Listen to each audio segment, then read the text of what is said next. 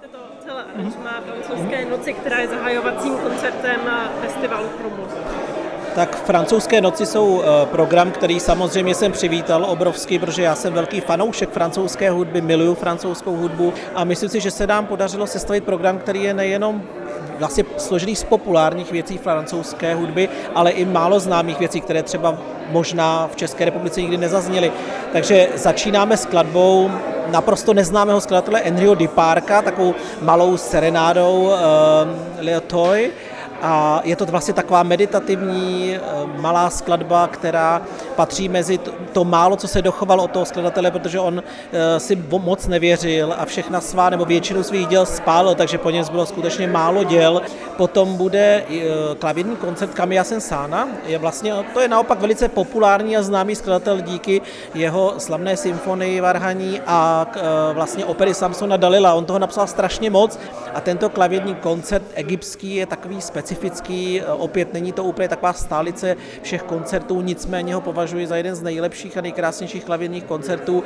Nese v sobě samozřejmě prvky nejenom té francouzské hudby, ale také zároveň trošku toho orientu, což naznačuje už název. Především v druhé větě je to úplně evidentní, že se pokouší nějakým způsobem zohlednit hudebně i tento kolorit. Moře Claude, kdyby se ho je asi zbytečné představovat, to je jedno z nejhranějších a nejpopulárnějších děl francouzského impresionismu. Musím říct, že to je skladba, která vždy mě veme dech, ať už ho jenom poslouchám nebo diriguji, je to výjimečné dílo a svojí barevností a originalitou je, skutečně se úplně otvírá ten obraz před váma. Já vždycky, když slyším hudbu Debussyho, tak vidím ty Monetovy obrazy a je to vlastně takový ten styl, který mi je velmi blízký právě tou nekonkrétností, že to je svým způsobem tajemné, ale zároveň úžasně strhující a barevné. No a celé to zakončíme možná nejpopulárnější skladbou, která existuje a to je Ravelovo Bolero. V této skladbě také uslyšíte speciální nástroje, jako je hoboj damur nebo saxofon, tenor sopránový. Jsem rád, že vlastně to bude takovou velkou tečkou za tímto podle mě zajímavě sestaveným koncertem, který by mohl být pro diváky velmi atraktivní a navíc v úžasném prostředí nádherného českého Krumlova.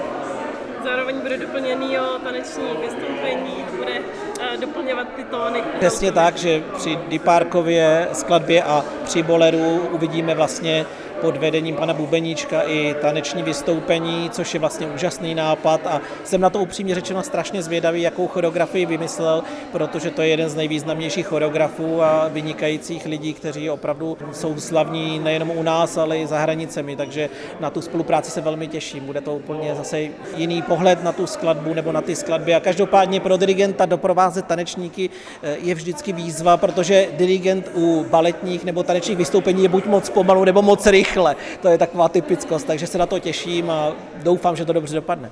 Co vás čeká? Můžete vybrat i víc věcí z vašeho diáře, který, jak jste zmínil, je naplněný.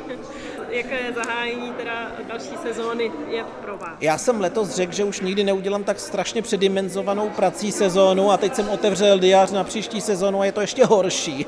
A v zásadě asi nedokážu vyjmenovat úplně všechno, protože v zásadě už na konci prázdnin v srpnu začínáme samozřejmě zkoušet oprašovat v Národním divadle Smetanovu Libuši, vzhledem k tomu, že se otvírá rok české hudby, takže máme připraveno uvedení této, tohoto operního tabla českého, zároveň s tím budeme natáčet v Českém rozhlase Smetanovi dvě vdovy, kde vzniká nahrávka, vlastně nová, aktuálně nová nahrávka této opery. Potom se velmi, velmi těším zpátky do Košické filharmonie, kde se mi na zahajovací koncert podařilo prosadit píseň o zemi Gustava Málera, což je jedno z mých vysněných děl. Těším se na uvedení Ariady na Naxu v Národním divadle, což je opera, která dlouhá desetiletí nezazněla v Praze. Je to nádherná věc, která určitě bude našemu orchestru v divadle velmi slušet. Velmi se těším, až výjimečně se těším na Il Trittico Giacomo Puccinio v Mnichovské bavorské státní opeře.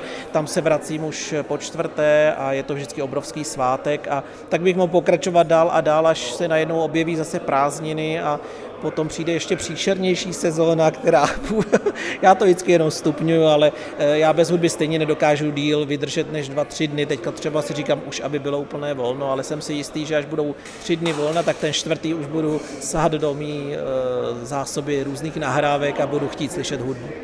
Co si tak pouštíte, když chcete To je právě, já to sám nikdy nevím, protože já, můj byt je v podstatě jedna velká CDčkárna a Eh, všichni se ptají, proč v době Spotify a různých těchto aplikací, proč vlastně si kupuju ty eh, disky, ale to je právě kvůli tomu, že já vlastně nevím, na co ten den mám úplně náladu a jdu právě podél těch skříněk a tak si říkám, co by to tak mohlo tohle. Takže to je přesně ono, že člověk to člověka to ovlivní, navíc eh, já jsem sběratel CDček i z toho důvodu, že dřív eh, vznikaly nádherné buklety, kde spousta informací, především o neznámých autorech a skladbách, takže mě to je velký pomocníkem a i při právě tvoření dramaturgii nebo objevování nových skladatelů, kteří třeba nejsou tak populární. Takže je to takový můj hlavní zdroj zábavy a zároveň moje práce je zábava, což je obrovské štěstí a dar. Já si to nesmírně vážím a těším se na jakýkoliv koncert.